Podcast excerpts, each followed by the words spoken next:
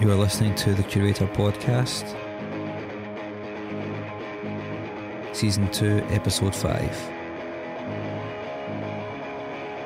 An interview with Laura Jane Grace from Against Me.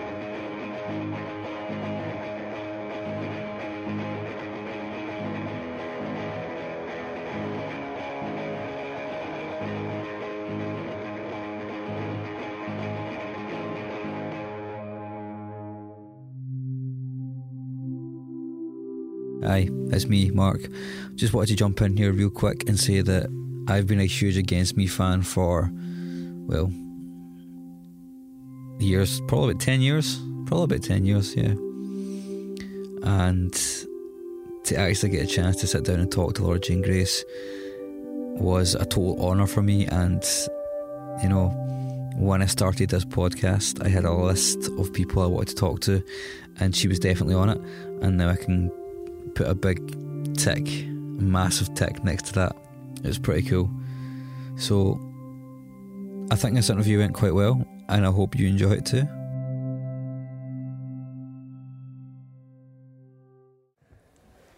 Laura, um, I'm trying really hard here to not lose my shit. uh, it's a total honour to meet you. How are you? I'm doing okay. No complaints. Um, I've got a question that I, want to ask you, and I don't get to ask it a lot, right? Um, because I, because I don't really get to talk to many people um, that who I, who I think are one of the best songwriters like ever. Okay. Thanks. And the question is, um, as I'm sitting here across from you, uh, it's quite I'm quite nervous and it's quite, I'm quite it's quite intimidating. Uh, and my question to you is, if there's somebody that you'd want to interview, that you'd find quite daunting, who who would that be? Um, jeez, I don't know. Um, I've I've been lucky. I've been able to meet a lot of my heroes, but uh, yeah, I don't know. For the most part, I don't think I'd want to. like if I had a a songwriting hero or something like that, I I think I would just. I think I'd let it be. You know. Like, yeah. Just kind of like uh, I think I'll just leave that like maybe just keep that as a like a fantasy in my head almost and just not actually talk to that person. yeah, you know, like I, I think it'd be better off that way. um, so you've been doing a lot of press. I was doing my research all throughout the week, and it's it's just been. It seems like there's so many interviews you've done recently, and you kind of touched on it a little bit, but it must be kind of blurring, kind of blurring into one almost at this point. A little bit, yeah. I'm a little burnout on doing press, to be honest. I kind of don't want to do it anymore. I can imagine, especially like so much has happened like this year, the book, the album, you know. Mm-hmm. And uh, I haven't. I've got to. I'll put my cards on the table right now. I've not read the book because it's really hard to get it. Well, I've been hearing, hard yeah, to yeah. get it over uh-huh. here. I don't think it's like officially released over here until like end of January or something like that. Have you got any? Have you got any copies with you? We we should. We like we had copies initially, but we sold out of them, Mm-hmm. and then we were supposed to receive another box or so today. So I'm not sure if they showed up, but in theory, uh, so I mean that that press gauntlet. I mean I know you're talking to a journalist just now, and it's like it's kind of like a self fulfilling prophecy almost. It's like oh, I fucking hate doing this stuff. But like, is it? I mean, it must. Have, how's how's it feel at this point? Like to have been doing so much like constant press. Uh, as I said, I'm I'm burnt out on it. I don't want to do it anymore. I think I'm gonna quit doing press after this tour. Um, because I've not, I don't want to talk too much about the book because I've not read it, but um, a lot of the interviews have been sort of hammering in on that as well, um, and it's a, obviously a huge thing, you know, writing a memoir, and uh, I was just blown away by so many like, so many people keep asking the same question, like where does the title come from, and I was thinking to myself. Can you not just Google like there's an article that you did like on Noisey that explains like everything? Yeah, yeah. It's like well, It's true. I did. I did write an article that explains it. Yeah, that's true. Yeah, I. I mean, a lot of times too, like doing press for the book feels redundant, where it's like, yo, all the answers are just in the book. Like Yeah. that, the the book is basically like the most extensive interview you could ever hope for. It, like you know, starting from when I was born. You know. I mean, I gather from the, for, from some of the interviews I've read that you you kept journals, which has been a recurring theme as well in all the interviews. But uh, this podcast is all about creativity and sort of passion and just generally um, talking about what makes creative people tick. Yeah. And that sort of uh, desire to keep writing and keep keeping journals. Did did that has that helped you become a better songwriter? Do you think as you've? As I hope so. I mean, that was kind of like the goal of it. You know, was that like I could only write lyrics like or in the style of lyrics for so much you know like and and and oftentimes you know you really need to feel creative in order to write lyrics um, which isn't always the case you know? Um, so in order to just like be in the act of writing like I found journaling was easy because you can like write down the most mundane thing ever, like woke up, got breakfast, eggs, toast, mm-hmm. coffee, you know. So you're still writing, you're still doing the act of writing, but it doesn't take creativity, you know. Um, but the theory was that hopefully that would make me a better lyricist, you know. So I don't know. It's up to other people to judge. Do, do you feel as though you've, you've kind of changed yourself as you've been doing the journaling process and the way that you compose lyrics? Do you think that's evolved over the years? Sure, sure, sure. I, I, I mean, um, you, you like develop different tricks almost, and like, you know, it, it there's a saying. I think it was uh, Picasso that uh, like inspiration is out there, but it has to find you in the act. You know, mm-hmm. like so you can be having one of those like moments where you're not feeling creative, but you have a pen and a paper in hand, and then you accidentally stumble onto something. And oftentimes that that'll happen where I'll be like writing journal style, and I'll come across a line, you know, that'll like resonate, that I'll expand on. Um, other times it's like easier where it's just like full on, you know, a song flows out of you, and those are kind of the moments you wait for. But you know, there's no science to it, unfortunately. I guess uh, it must. Um, it's obviously like like anything, being creative and, and being a songwriter is it's like a job, isn't it? Like you got to turn up every day and like sit down and go, I'm going to write some chords today. I'm going to write some lyrics today. Sure, and I really respect like writers who take that approach of like having the habit of writing. You know, of like it being a practice of like I will write every day. I'll force myself to do it, and as a job, you know, and like I really believe that artists should be compensated for their work or deserve to be paid for their Absolutely, work or that it's a valuable thing and it's a totally val- valuable contribution to society you know like music in particular like name a society that existed with that has existed without music exactly you know i mean i guess you've you've got that you obviously have that um, drive to, to keep I mean, I presume you keep journals. You kept journals every day, like I, said I try to, yeah. Yeah, mm-hmm. I mean, and seeing you don't do it, does it feel kind of weird? Do you kind of feel like you've? I feel guilty if I don't write. I feel I like, oh shit. I, I get that as well. Yeah, yeah. Uh-huh. I, I, often wonder where that drive comes from. Like, I, I need to do something like this, like every day. You know, like it, it clearly develops from a very young age. But like, try to pinpoint it as like, yeah, let's. Hmm, it's like psychoanalysis. It's like, can I really go back to that point? yeah, I, I don't know. I mean, it's like I think it's once you, like, it takes effort to get into the habit so once you establish the habit, you like you don't want the effort to be a waste, you know. yeah, I mean, totally, totally makes sense. Um, has has writing the book made you? I mean, you've always said you've got aspirations to be a writer. Mm-hmm. So has writing the book fulfilled that, or has it made you want to do it more?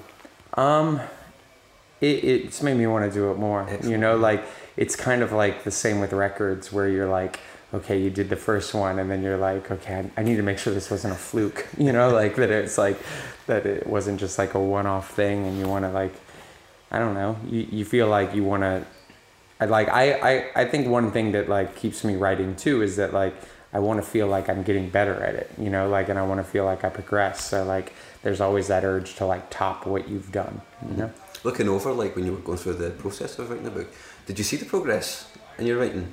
I did, yeah. yeah, yeah, for sure. Even like see, the, I was like, I could see the progress in my handwriting, you know, just like my my hand getting stronger, you know. Um, but yeah, for sure, you know, like able to formulate thoughts better, able to like express myself better the way I felt more, and that's part of it too. Spe- specifically, the journaling is like being in touch with yourself and your emotions and processing you know like this is how i feel mm-hmm. and oftentimes you know if you don't express the way you feel especially because like it'd be a little obnoxious if you were constantly telling your friends you know like how you felt every step of the way um, you know like having that as an outlet like helps you to better understand yourself and the ability to look back and to know for certain like this is how i felt at this time doing this thing you know like i know because i wrote it down not because i'm remembering incorrectly yeah. you know I mean, combining all the writing and the journals you've done and all the all the music you've made, I mean, that's a staggering amount of creative, not output to have, creative creative output to have over the course of 36 years or something like that. I mean,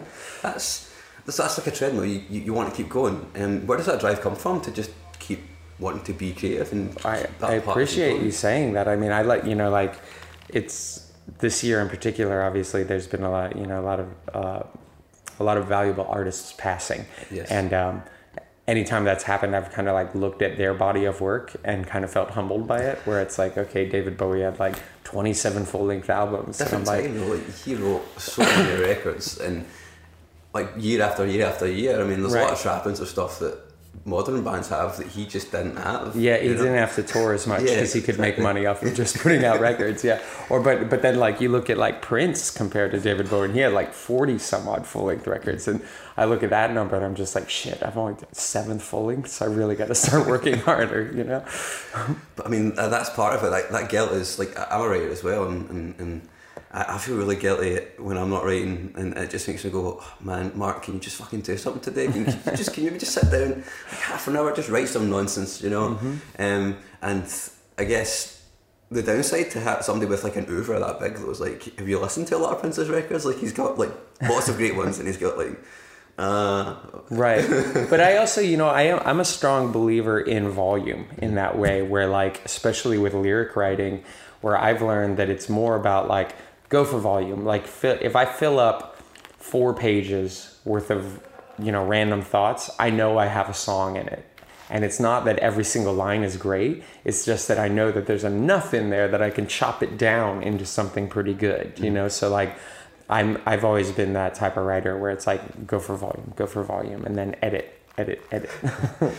making it smaller till it's something recognizable. well, I Um, mean that was like you know my approach with the book too. It was like you know going into it, I didn't know exactly what it was gonna be, but first step of going back and transcribing all my journals, I had like close to 2 million words like Oh a million God. and a half words. So knowing that my i think my book ended up around 75000 words looking at a million and a half words i knew that it's like okay well there has to be a book in there. Yeah. you know there, there just is. So, you know like by by like percentages and odds there has to be a book in a million and a half words There's got to be something in there that I can keep. Surely, hopefully, hope to God there's something in there. right but i mean if you look at also like okay 75000 words out of a million and a half words meaning that 75000 of the words were good and um, and like however many like a million of them were just crap like you know that's not a good ratio but nonetheless that's that's my style You, you you know got there in the end though. That's the thing. Then Yeah. it's like chipping. It's like climbing a mountain. Right. You got to take it every single step, and you're going to discard so much stuff. Right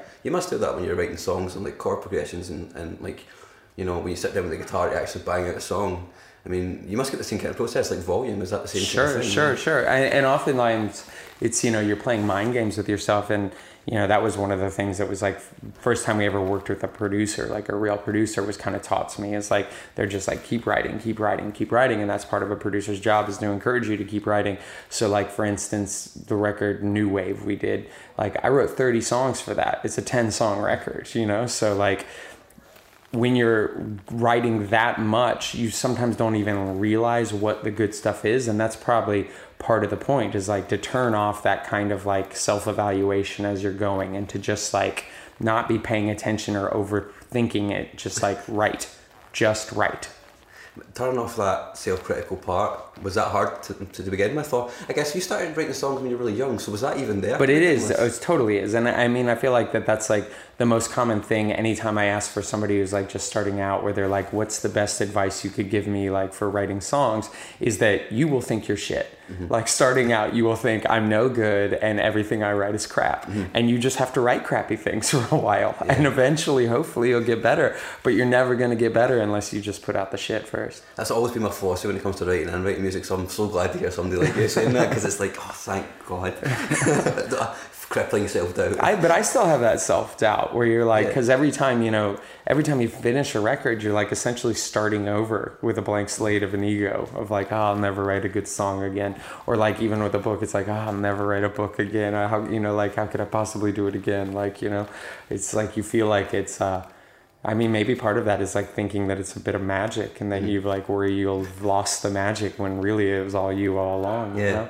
that you've got this basically. You, you've got this. You've done this before. you can do it again. right you have the ability it just takes like you have to realize that in yourself you know The last time I was in here, I was interviewing uh, a guy called Slug in a band called Atmosphere, a hip hop group. Mm-hmm. yeah yeah, yeah. He said to me, um, he was like, I keep doing this because I want to write the perfect song. Yeah. Is it is how would you? What's your thoughts on that? I agree hundred percent. You know that that really is like part of the drive, and maybe that's uh, an impossible thing to really achieve because what is the perfect song? But you do like maybe you know maybe that's in like a more traditional sense of like you want to write a song that's a number one hit. You know, like but I, I, I think there's validity to that not even in that it's like you know saying like you want to make a, mo- a ton of money or something like that. Just in wanting to write something that can connect with a massive amount of people because that is something that you're you're uh, transcending limitations you know? Writing a song that the whole punk community can identify with has a limitation on it writing a song that can get past the punk community that the punk community could still identify with but different types of people can identify with that's a trick you know yeah. like you really like it's about breaking outside of whatever barrier or whatever like ghetto you're confined to you know and and, and being writing something that's universal, you know? And that was like with book stuff, that was really important. And that was like kind of a trick to do too, where it was like, because some of the things like when talking about punk stuff is like limited to, well, you have to know about the punk scene. Like, so sometimes like we went in and like explained like, okay, you mentioned Fat Mike. Who's Fat Mike? You know, if like your grandma's reading this book, she needs to know who Fat Mike is. She needs some context. Sometimes it, you know, it didn't bother explaining like, with Ian MacKaye. It's like okay, you just need to look up who Ian MacKaye is, you know, yeah. like, but but um, that like I, I I definitely wanted to like not be confined by just having a book that only the punk scene could understand. There's there's two ways I want to go, but I have to say it just now. It's funny you mentioned Ian MacKaye because like the biggest interview I've done to date was was Ian MacKaye. Amazing. And, and I would be nervous as fuck. I, I was very, very nervous. it's not just a, it's not just a fact you're kind of going like, oh man, like he's done so much, he's done so much, and it's it's more like but see, if you start to say something stupid, that guy's going to cut you down. Like, he, he's just going to eviscerate you on the spot, you know. So yeah. don't say anything stupid, please. That kind of thing. But million dollar question then is: Have you come close to a perfect song? I don't think so. No, I and, and I mean that I I think I can say that in a healthy way of like I still feel like a drive of like maybe this next record, you know, maybe the next song, and I really like I believe too like you're you're only as good as the last song you've written, you know, or the last thing you've done in that way. Um, but I still, I still feel like there's the ability to grow and the ability to do more. Head over to Hulu this March, where our new shows and movies will keep you streaming all month long. Catch the acclaimed movie All of Us Strangers, starring Paul Mescal and Andrew Scott. Stream the new Hulu original limited series, We Were the Lucky Ones, with Joey King and Logan Lerman. And don't forget about Grey's Anatomy. Every Grey's episode ever is now streaming on Hulu. So, what are you waiting for? Go stream something new on Hulu. Ryan Reynolds here from Mint Mobile. With the price of just about everything going up during inflation, we thought we'd bring our prices down. So to help us, we brought in a reverse auctioneer, which is apparently a thing. Mint Mobile unlimited premium wireless. Have to get 30, 30, bit to get 30, bit to get 20, 20, 20, bit to get 20, 20, bit to get 15, 15, 15, 15 just 15 bucks a month. So, Give it a try at mintmobile.com/switch. slash $45 up front for 3 months plus taxes and fees. Promo for new customers for limited time. Unlimited more than 40 gigabytes per month slows. Full terms at mintmobile.com. That's that's really interesting because I think I'd be the same. Like you might have written the perfect song. To, I mean, to a lot of people, I, I think you have written at least a couple of them. Um, but it's, it's like what keeps you up, isn't it? It's what gets you up in the morning. It's like sure. I'm going to do better today because this is who I am. You know, I, right. I'm a musician, and the only thing that I know, I, I don't know if I, am not speaking universally here, but for me, the only thing that I really know is the only thing that really makes me feel good is when I get up there or when I write the song and I'm like, sure. cool, you know, that's fucking like, I, actually feel like a human being today when I do that, you know? Sure. Which is, I think a lot of people might hear that and go, that sounds really weird, but it's like, well, that's kind of the, the, the way that I've defined myself, my identity, and kind of accidentally. right, right. Well, and I, you know, like going back to that statement too about the perfect song, I feel like it's like there's a lot of variables in it too, where like, you know, you can feel like, oh, I really wrote a great song and then you record it and you're like fuck but the recording wasn't that oh, great oh, yeah. you know like oh. or or there's a shortfall there where you're like damn it you know the snare sound or like the fucking guitar tone is really not good or that just wasn't the best vocal performance or I wish the melody would have been different there but the lyrics are really good you know so it's like so many different parts of the puzzle that you need to get right and it's hard to like be cognizant of that all the time, you know, or like, or even like being like, okay, we did it, we wrote a really good song, but then like the tour for the record is like shit, and you're like, damn it, you know, like if we could just like get that perfect combination of writing the perfect songs for the perfect record and going out and having the best tours ever, you know. It's unfair oftentimes too, going back to like where we originally started talking, where I feel like there's an unrealistic expectation now on artists where it's like, not only do you have to write the perfect song, write the perfect record, but then you have to be really good at doing press too. Mm-hmm. And you have to be able to give the perfect interview, or otherwise your music's gonna get lost in the shuffle. Which is like, I didn't fucking set out to be like the best person ever at doing interviews. I like, like, that's not satisfying to me. What's satisfying to me is writing, you know, and is and is feeling successful with that, you know. That's, I mean, that's another thing I kind of noticed about a lot of the interviews you've done. It's like people, people have a certain expectation of an artist to be a particular kind of person, like all the time. Right. And that must that must grind on you like quite a lot. Like you've got to be, you just have to be what they expect you to be. Well, it takes Does away your humanness. Yeah, know. You know, like because you can have a bad day and it doesn't make you an asshole. It's gonna happen. yeah, it's just gonna just happen. human. yeah, yeah, totally, totally. Uh huh. and, and we all have shitty days. And I- I'm kind of wondering, just going back to the songwriting thing. Um, see, when you picked up the guitar to start writing songs, was it about writing the perfect song, or was it just about I've got something I want to say, so I'm going to say it? Like at, at the start, Yeah. Um, it wasn't about the perfect song. It was more about like overcoming fear. Uh, like specifically just because, you know, with Against Me in particular, like I started out in other bands, you know, and with Against Me, it was like, it wasn't, a, it didn't start as a band. So it was like, okay, I want to write 10 songs on my own and record them and release them as a cassette tape because that seems terrifying because it's like you're more naked on your own. And then it was about, okay, I did that. Now I want to play one show, just one show on my own, just me and an acoustic guitar, because that seems really scary because I'm used to having a band up there and I'm used to volume, you know?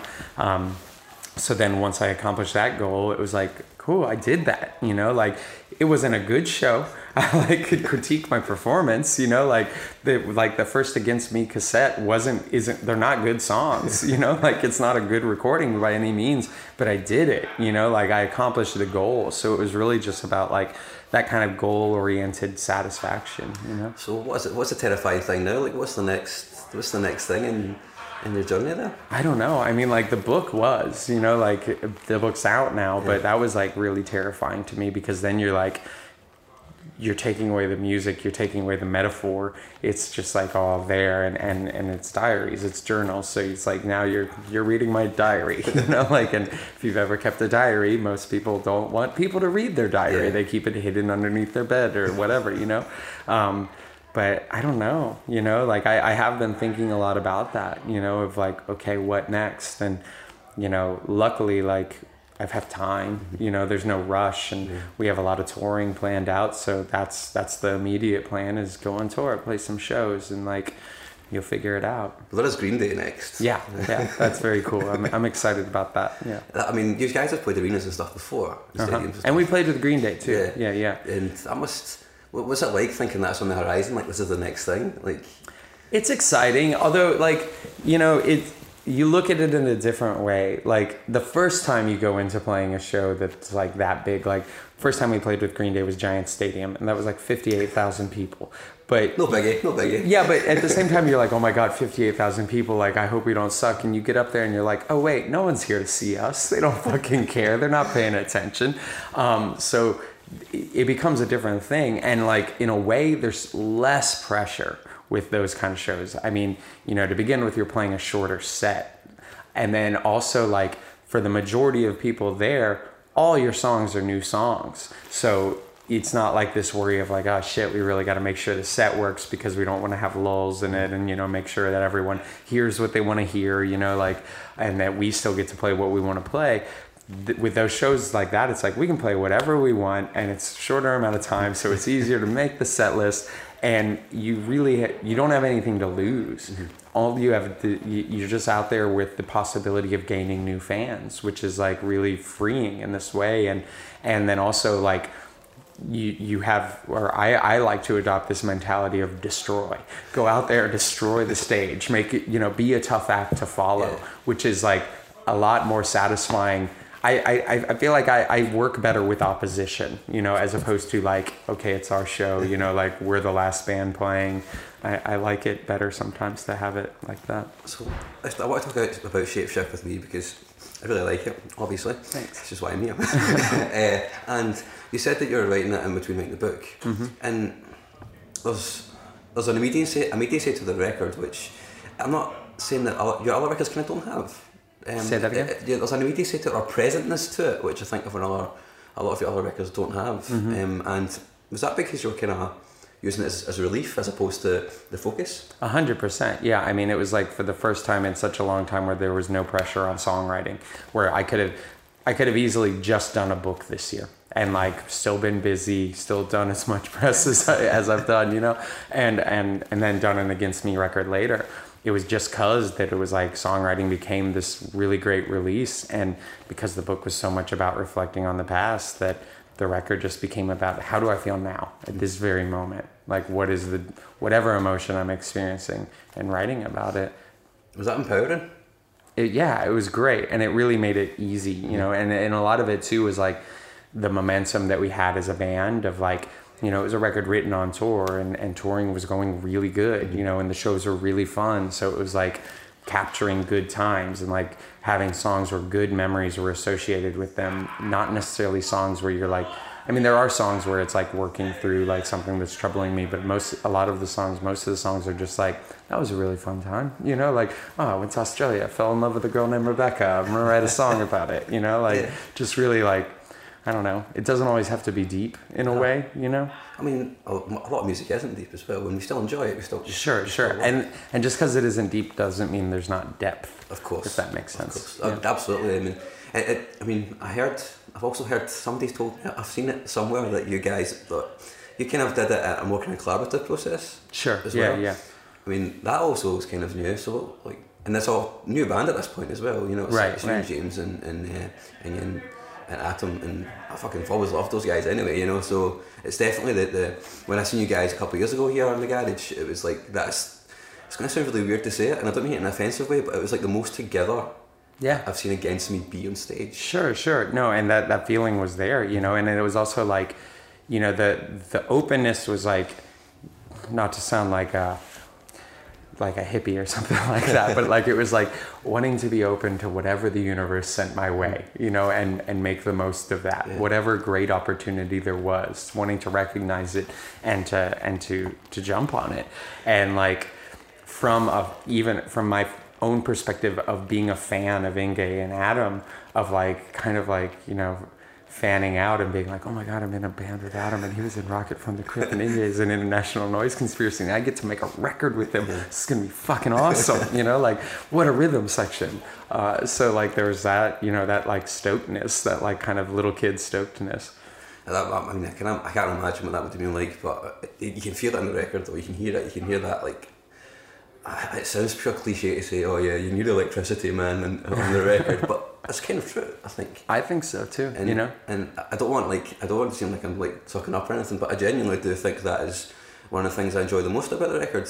And I'm wondering, does that context of, of that record being the way it is, does that change the context of older songs now that you play them together live? Sure, sure, and and I mean like that uh, often dictates what older songs you you play, you know, because like if it doesn't feel good, I don't want to play it, and if it doesn't work as the four of us, I don't want to play it, and of it, and and there are songs that like are particular to like oh well that was like me and and Andrew and Warren and James, you know, like that was that doesn't work with the Yeah. four of us now, um, so you know any song we're still playing that's an older song, it's like and I think that's like a good sign of good song too, is that if it's able to grow with you, you know, and the meaning of it can change as you as you change. When it comes to the picking set list, are there songs that maybe some other people in the band want but haven't grown with you particularly that you couldn't really play anymore? Because a lot of artists get that, you know. Every single person I've spoken to is like, there's some songs we just can't play anymore because it doesn't feel like, well, it's not the same people that's written it, obviously, but it doesn't feel relevant to me anymore. Sure, a hundred percent. I mean, like two examples of that is like, you know, a really really old Against Me song called "Burn," and that wasn't even the name of it. We just I never titled it. That's what fans ended up calling it. And like I've long refused to play that song Yeah. because I feel like, like that it's kind of fake in this way, you know, specifically because I never finished writing the second verse. Anyone like anyone who always like protests when I say that, it's like, okay, well, what are the lyrics to the second verse? And they're like, I don't know. And it's like, yeah, because I mumble on the recording. Um, another example would be like, you know, the song "We Laugh at Danger and Break All the Rules." I love that song. We like have a totally different feeling towards it than Burn, but it became this song where we always played it last in the set, and people always like it was like, and now's the moment we get up on stage, mm-hmm. you know, and they were like began to develop almost like a predictability to that where it's like I don't like I want that to be spontaneous. I don't want it to be this like and this is when this happens because that that leads to like staleness, you know. So, so I guess it- it's obviously that thing then of like, do you want? I guess you're kind of saying to fans, do you want to see the band being authentic, or do you just want to hear what you want to hear because you love that song? I I want to see the band being authentic. Yeah, totally. You know, yeah. Yeah, that's why that's why we like love punk rock music because Sure. we're here to see that. And have sometimes that means disappointing people, Yeah. you know. because that's I think another thing that goes back to what people expect an artist to be is like they don't expect they expect you to play everything. It's like fucking just play all the songs, play all the songs today, play all the records. It's fine. And you're like, well, no, because a no, that'll be really tiring, and see, I'm a human being. I don't like some of those songs anymore. you right know? and i like you know i think at at any given moment i only have the ability to like remember the chords and lyrics for like 40 songs So that actually happens. Like you, Yeah. you get to that stage. well yeah and you write a new record and like you, honestly like you end up like dumping songs like okay i gotta make room for these ones you know like where it's just like i mean i'm only human i can only remember so much you know I used to always think when I, I would see bands live and they would have like bigger bands would have like the lyrics. I'm like, that's a that's a cop out. but no Really? actually sometimes you need it need yeah yeah. Wow, that's, that's crazy. Um, Uh-huh.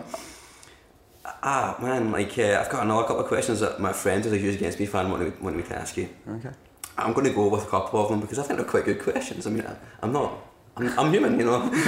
um, see, when the band was started and it started taking off, did you feel that your shows were kind of um, stood apart from your peers and stuff like that?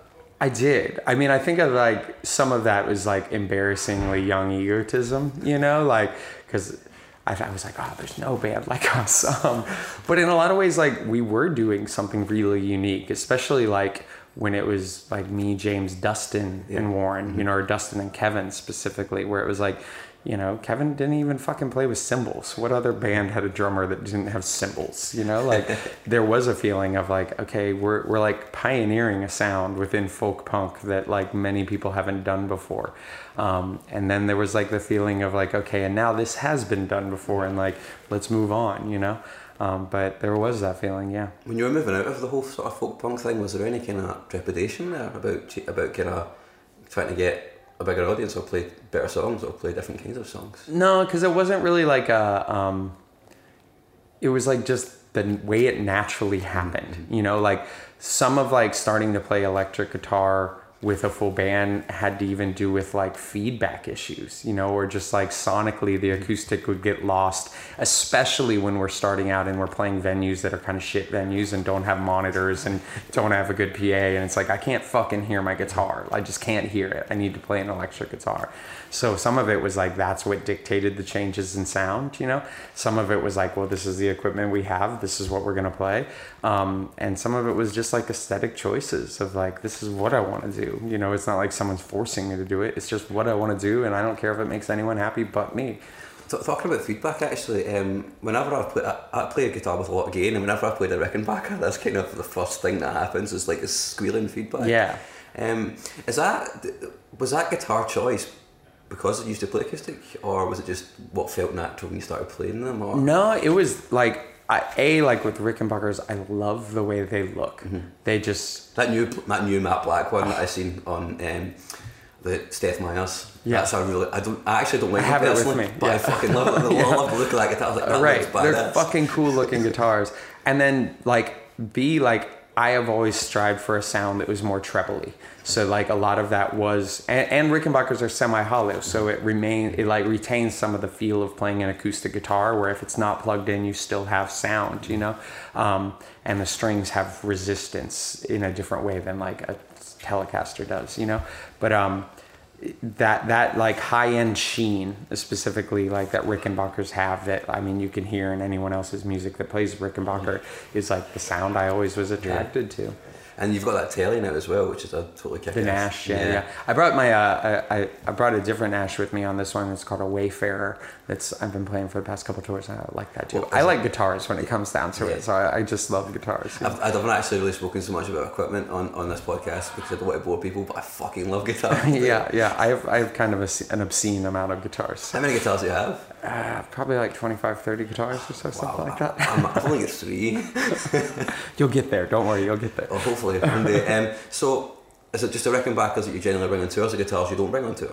Um, there, yeah, like I have like an uh, 1964 Fender Jaguar that I don't bring on tour. It's just a studio guitar, and I have a couple other guitars that are more just like I want this to be a studio guitar, and if you take something on tour, it inevitably gets damaged or like you know there's more wear and tear on it. So there's some guitars that I just like relegate to studio land. That makes sense because that was the next question I was going to ask. Is like, do you worry on the road when you've got a guitar and it's like, well, I know this is probably not going to make it through in the same shape. Yeah, totally. the yeah, no. I mean whether that's scratches or like the fear of theft, even you know, like touch wood, but um, yeah. Um, one of my pals wanted, to ask me, wanted me to ask you about um, searching for a former clarity. Yeah. Uh, and he was asking, what was your state of mind when you were writing the record, both personally and as a band at the time? Because it seems so self-lacerating, and it also looks quite outward, but also also quite outward and brutally on the music of the time. I was fucked up at the time. Yeah. I mean, honestly, I was in a really dark and negative headspace. Um, but also, I was like coming out of a really dark and negative headspace. I, I had gone through a period of time, and I'll talk openly about this just because it's all in the book. Um, it- but I was coming out of a period of time where I was really struggling with drug addiction. And like, due to drug addiction, I was like in a really paranoid place where I'd convinced myself I was dying. Yeah. And I was like, just, you know, like I, this was like 2004 when we had been on tour for like two years so i was really exhausted from the road and came out of that. And when we started writing i like made a new year's resolution where i was like i'm to sober up right? So then i sobered up. And so like for writing the record i was sober for like nine months and was like trying to become really like you know physically fit really healthy going to the gym every day and stuff like that so i was like getting better but at the same time because i had like lost all my crutches i was really tense mm-hmm. and just like really like also having to relearn how to write and like where how to be creative because i didn't have the crutches that i had used before I've never really considered that before. Like that must have been an interesting period then to try and realise how to write in a way which doesn't have the crutches you had before. Sure. Yeah. But also, you know, that was a record too where where we were trying to write as a band. And the four of us, when it was me, James, uh, Andrew, and Warren, were never really good at that. Like, we really had like communication problems when it came down to it.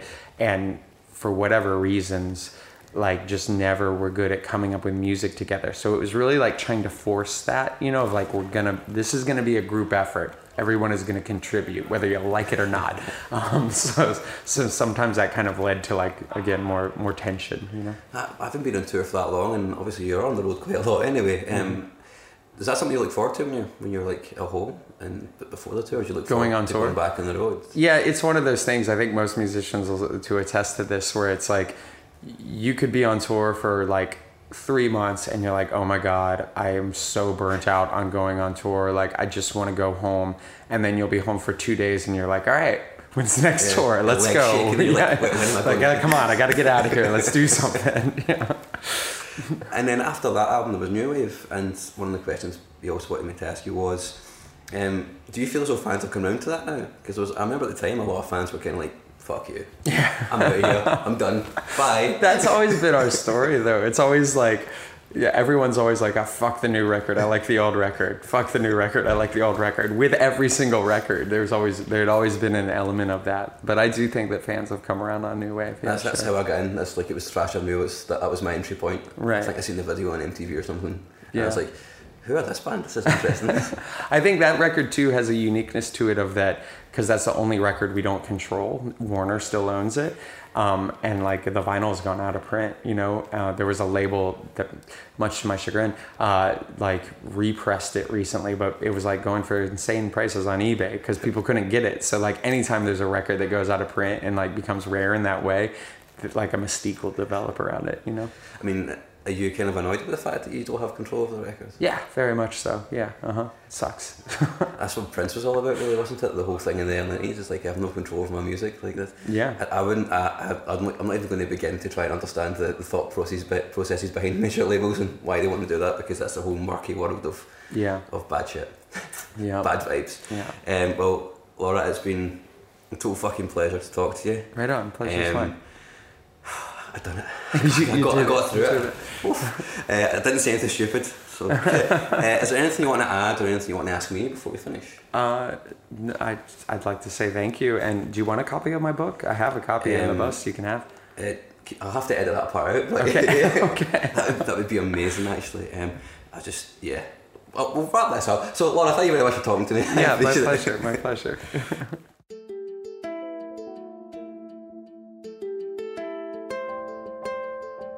Speaking to Laura Jane Grace was a total honour for me. I've been a huge fan for so many years. She was good company, and hopefully, we can get a chance to meet again someday. Thank you very much for listening. I hope you enjoyed this episode. Please take a second to give this a rating and review on iTunes. We'd really appreciate that. And if you haven't already, please hit that subscribe button in whatever podcasting app that you're currently using. For further information on the music used in this episode, please check the show notes. Thank you very much. Until next time, bye bye.